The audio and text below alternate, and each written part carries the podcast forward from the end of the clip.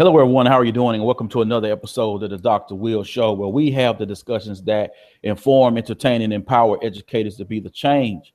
I am your host, Dr. Will, uh, and I am here with Jennifer Abrams. How are you doing, Jennifer? I'm doing terrific, Dr. Will. How are you?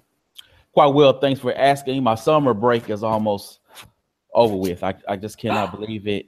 I'm uh, I, I need two more weeks. I need two more weeks. Where will you be going? You're going right back to work? I am going back to to to work. Uh, we'll I'll have to get my Chromebooks that have come in, uh, mm-hmm. get those re-enrolled, and then we're we're jumping into our summer boot camp for teachers. Uh, but I can use just two more extra weeks in addition to the two weeks I have left. If I, you know, I can yeah. use that. Use I that. could appreciate that. Awesome, awesome. So, people, we will be talking about uh, communication and developing people and uh, I've been wanting uh, to do this show. Uh, Jennifer has written a lot about uh, communication, uh, some awesome things, and so it's going to be awesome hmm. to get have her uh, to share with us today. so, for those who are watching the show, will you please introduce yourself? Me or yes. anybody else? Okay, me and you, honey. My name is Jennifer Abrams. I am a um, I'm a communications consultant, primarily working in education. I do work in healthcare and in other service industries. And I was a high school English teacher. I was a new teacher coach. And then I became a consultant and I started writing. And uh, my first book was Having Hard Conversations.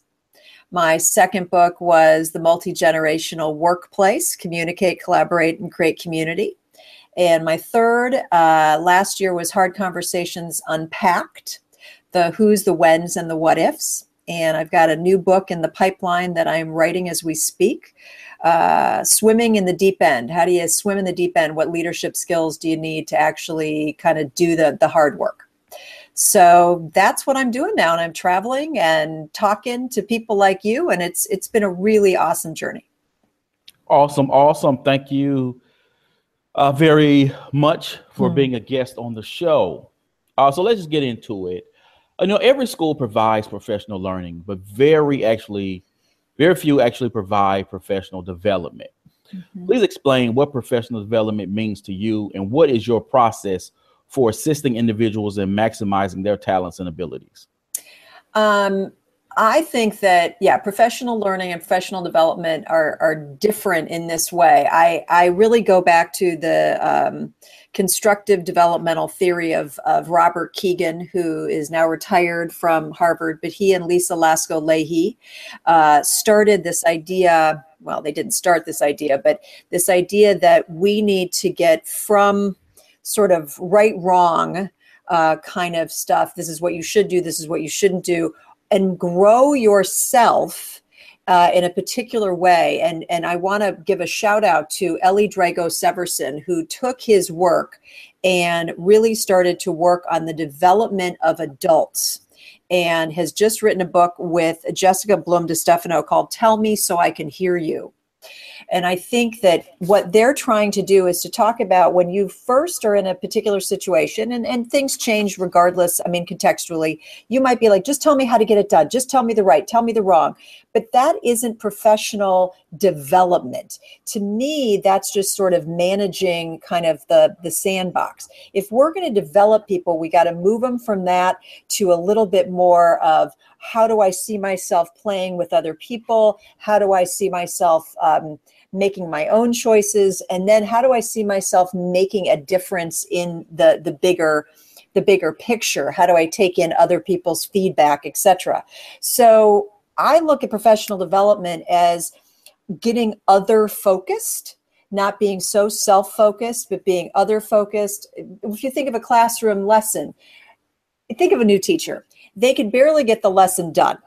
Then they realize that there are kids in the room. Woo! All kids. Then they realize there are different kinds of kids in the room. Then they realize that they want to do something in a variety with a bunch of different kids to make something bigger happen. It's a development of getting your brain kind of to open and to see things uh, in a more global way. And I think that if we could do that as professional developers. We actually develop the adult, not just develop the skills, but we develop their skill ability to grow and to see a bigger picture. We'd be in a better place. I know that that's a lot, but to me, professional learning is different than developing an adult to see things in a more global way. Oh yeah, yeah. Like it, it, even when the work that I do, you know, I consider the professional learning piece to be okay. This tool works this mm-hmm, way, or mm-hmm within a blended learning classroom, uh, you can use this to do this. But my when I talk about PD with teachers, when I work with PD with teachers, I'm talking about teachers being self-reflective. I'm talking mm-hmm. about teachers uh, developing themselves to the point of they know what their strengths are and where they want to go, mm-hmm. and how they can ask me or tell me what they need in order for them to get uh, get better. Uh, because you know my thought process behind it is what happens when you fire up Schoology and Schoology is down. you, you know what I'm saying? Like yeah. if all you had was professional learning, a lot of teachers can't adapt to that. They just right. they lose it and they'll put that tool away and they won't go back to it. Mm-hmm. But those teachers who have been working and developing themselves, developing their craft, uh, understanding their why, Mm-hmm. If school mm-hmm. is just down, they go, okay, boom, that's down. I know exactly what I want to do, how I want to do it. This I can do it this way. Right.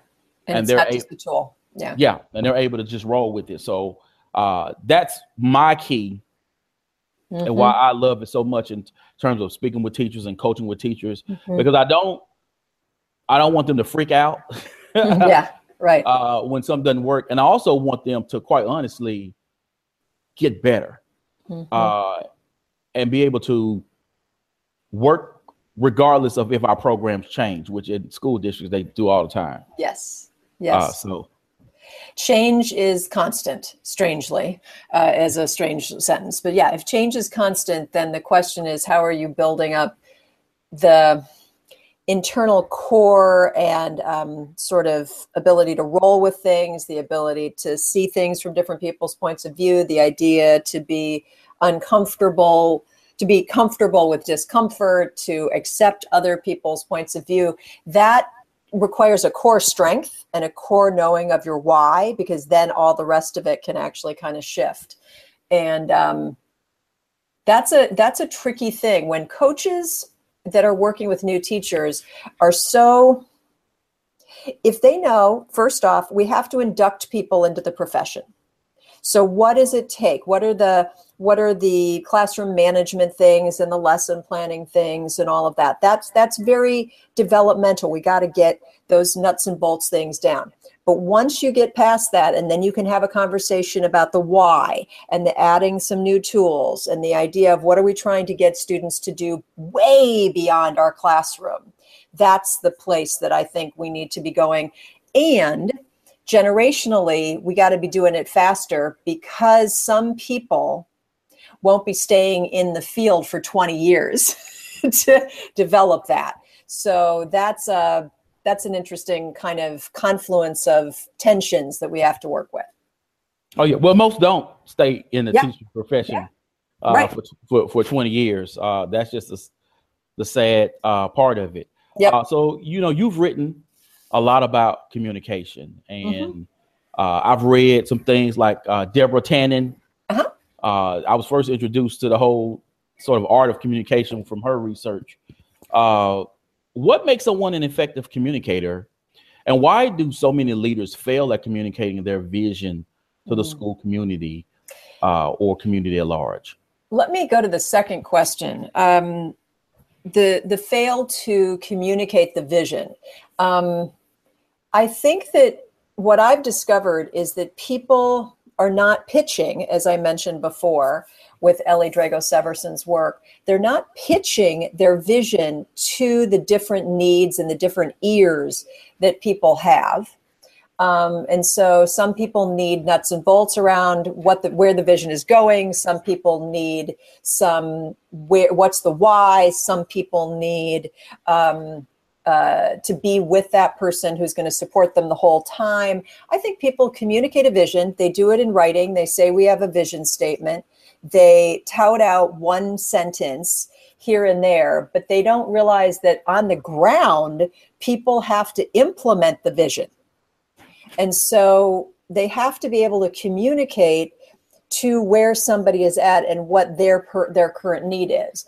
I also think that this is so interesting. I've been watching people throw out words and there's nothing wrong with these words, but I'm going to give you, I'm going to name a few engagement, inclusivity, uh, personalized learning, uh, infusion of technology, uh, increased rigor, uh, making sure students are uh, socially mindful. There's nothing wrong with any of that, but for some people, those words do not resonate into action. And people get uh, frustrated because that's what on the ground at school sites in uh, in uh, in dining rooms at, at home doing their homework it's like what does this look like in practice and so i think that vision people th- throw out a lot of big words and they're not wrong but they don't pitch at the place that people need them to be in order for everybody else to get it and do something with it. And so that's what I think is sometimes a, a problem. Mm-hmm, Does that mm-hmm. make sense? We just don't. It's uh, we say you feel me, you feel me, and we don't feel you. You know what I mean? We don't know what yes. that means. Um, and so it's very frustrating for some people. And they say, oh, these people who are always at the district office, they, they, they spout out these like big ideas, but those don't ever mean anything to me. I can't see it. And so I think that's where people get stuck. Oh, definitely, because leadership needs to sort. They re- really need to break it down. Mm-hmm. I uh, agree. into co- concrete uh, concepts and actions, mm-hmm. uh, and and model mm-hmm. as well. So you know that's the great thing about you know my superintendent uh, because you know we have our mission statement as well, and you read it, and then you, I mean just reading it, you can go, Hmm. uh, because as you said, any, everyone can read it and take right sort of your own interpretation from it. Mm-hmm. But you know, he had a meeting and he said, "This is what this means." You know, in terms of we want our kids to have uh, options mm-hmm. that you know for post secondary education. In terms of options, I mean choices. So they have their choice students have their choice of careers in the military. Mm-hmm. You know, students be able to have their choice in employment to be able to take care of themselves and someone else. So it mm-hmm. wasn't just you know oh secondary right and so then what does that mean and so what does that mean for your teaching what does that mean for the school structures and the supports yes. that those kids are going to have that's what we're talking about yes. so you have to live it you have to mm-hmm. walk it and i think that um, and I appreciate superintendents and I appreciate even principals on the ground have to say things that are sort of thesis statements, you know, mm-hmm. topic sentences, and that other people are are to do the rest of the work. But there are times when we need that communication pitched to us at levels that we feel like you're in it with us. You see how we need to hear it you you you know and then you can help us do that and that's where i think communication has in many ways from leaders fallen short. I think that we're not that's one that's the most important way. I also think that we also then have people who don't see the forest and only see the trees and they can't see the big picture and they can't inspire. Um, and so that's another way that people you got to be fluent across macro micro you know? You got to be able to pitch at a bunch of different places. And as an english teacher i guess i'm very interested in those words mm-hmm. and how different words either create pictures or don't create pictures for different people and it's just like your classroom you have to personalize the learning for each kid you have to try to differentiate to get to every child the same thing for adults and i think that's one of the things is that we don't shift ourselves for the adults because we think adults should get it. And I think that that's a mistake. Mm. Okay, so going with that, what makes someone an effective communicator? Um, I think that a few things. One, you're an active listener and you begin to hear beyond the words what the person's really valuing. You paraphrase, you get a sense that you are on, you are in sync with that person. Um, and then if you have things that you want to request of that person, that you maybe have to direct that person to do if you were a leader in in education that you watch your language so that the language doesn't inflame so that the language clarifies so that the language inspires. Um, and I, I was just writing a, a blog for learning forward yesterday. Um, you got to know your generational differences. You got to know which words are going to um, make sense across different uh, regions. Uh, I'm talking to you, and you're in Mississippi, right? Mm-hmm. And I'm in California. We have regional differences. Uh, we might have you're a man, I'm a woman. We might have gender words that trigger us. I think that a good communicator is very mindful of the identity of the person that you that you communicate that you that you listen um, and that you watch your language so that you can not trigger or inflame, but instead you get clear and you inspire. Okay. Now, can we talk about, about yeah, please. About, uh, cross cultural communication? Yes, please. I would okay. love to. awesome. awesome. Uh, so, uh, I have not done the research on this, so I don't. I cannot say empirically this is true. Yes. But I can say that generally speaking, from my experiences, that let's say black people, our mm-hmm. parents, when you have a choice, you have a choice, right? Yes. If if not, if yes. they want you to do something, they explicitly tell you. tell you to do it. yes. Whereas, let's say some middle class white people, mm-hmm.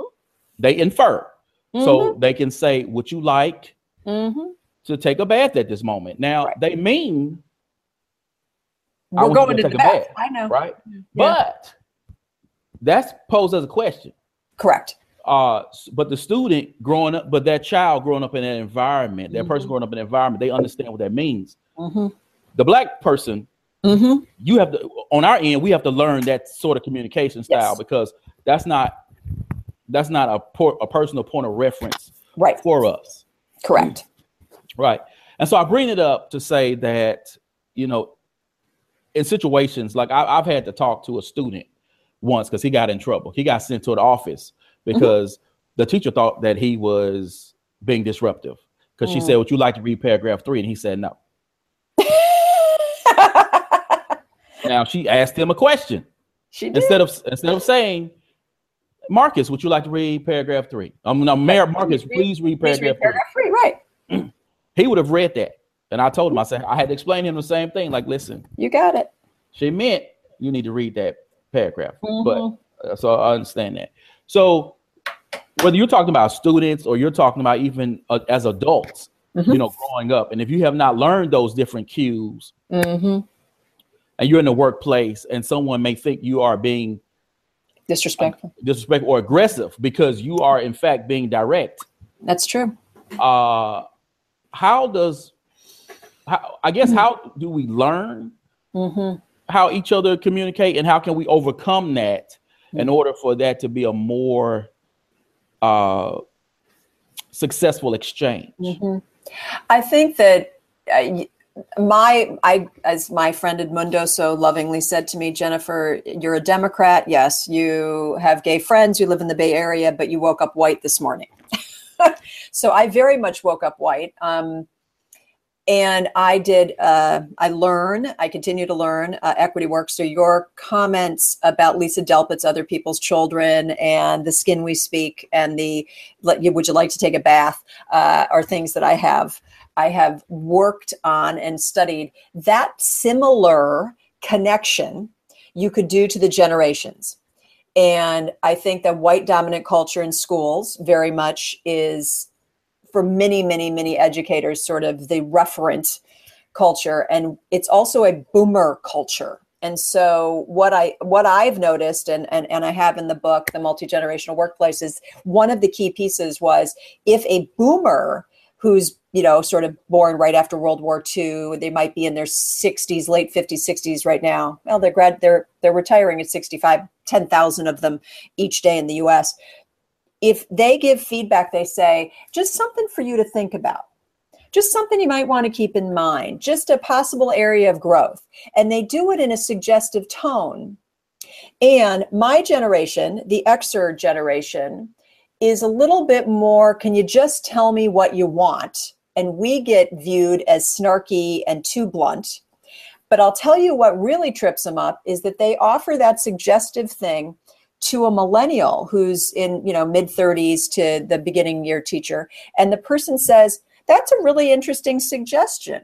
That doesn't really fit where I'm at, but thanks anyways. And the boomer is absolutely stunned because they said it so diplomatically, and the the millennial just said, eh, "Nice idea, doesn't really fit me." What do you mean it doesn't fit you? I was asking nice. That's a code for you to get it done.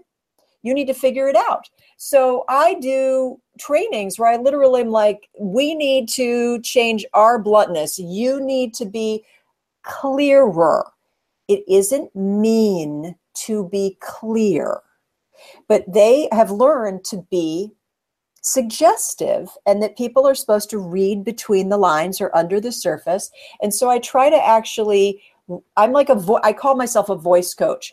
That's not going to be heard. You have to say it like this. You have to hear this if they don't, you know, and I literally talk about that, but it's a it's a generational shift in communication. Think about the millennials that you taught.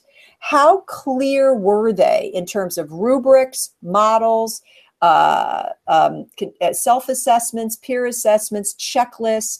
Think about all of the stuff they had really done so beautifully and organized. Think of how much they're communicating, not face to face, on phones, on email, uh, listening to a podcast, not being able to respond. I mean, it's it's we need to figure out what's the norm for different generations and how do we pitch ourselves to their their needs. And i think generation race gender trigger words things that make people flip out regionally. I need to say sir and ma'am down in your in your part of the the states whereas that might be seen differently here in our region. You know why you calling me ma'am? I'm not a ma'am. You know i mean it's just you got to know who you're talking to. Mm. all right I so think. let's stick with this intergenerational uh, generational okay. differences, right? Uh, well, how does that play out in public mm. education? In a PLC, if you have a professional learning community or a staff meeting or uh, any type of communication in that way, um, there might be a an Xer who's running the meeting and they could be offending people or not being clear with people in their communication. If you uh, have a, a plc and the millennial is on the phone or on their computer the whole time and somebody who's more veteran says why are you doing that? They're actually getting everything ready for a google doc to send out to everybody but it looks like a screen is up and they're completely distracted. Um, if I, I, literally was talking to um, to somebody who they had a uh, a person leave uh, like literally say i'm resigning and sent a text uh, to resign. Um, and people were like, that's not how you do it. Uh, I've had people bring their parents into work with them when they were having a sick day and they just needed some additional help. There's some shocking things that actually play out day to day in our classrooms and in our PLCs that could be just generationally sticky. And we just see it. It, it for example, how many sick days did you take or your your more veteran teachers take. They never took sick days because of course you'd have like a compound fracture and pneumonia but you'd never take a day off. Whereas a millennial will say i'm only here for a number of years so i'm going to take all my days this year and in fact if i need a mental health day i'll just take it off or a friday before the holidays or whatever. And it's like what? You know like there's just differences that you'll watch meeting by meeting uh, email by email that that you're just like this isn't 20 years ago. And the answer is you're right. So there are generational differences at play every hour. Every hour in my opinion. Wow. Don't you think? I mean look at you doing a podcast. Do you think 20 years ago we would have even had this? Uh and you were going to tweet it out and you're going to put it on soundcloud i mean Yes. think about all the stuff you just went to model schools or you just went to ISTE. think about that think about just that those conferences and how you know things have shifted it's pretty interesting yeah yeah it's uh Yeah, i mean yeah i cool. mean for for me i don't the, the difference for I, I guess especially for my job I, I have noticed that some of the older teachers are more re- reluctant Mhm. to use the technology uh, so that has been sort of my reference in terms of generation not necessarily Mm, mhm. communication per se but okay let's say their expectations of what teaching is. So the older teachers are not the ones generally to gravitate towards, oh, I want the computers in my classroom.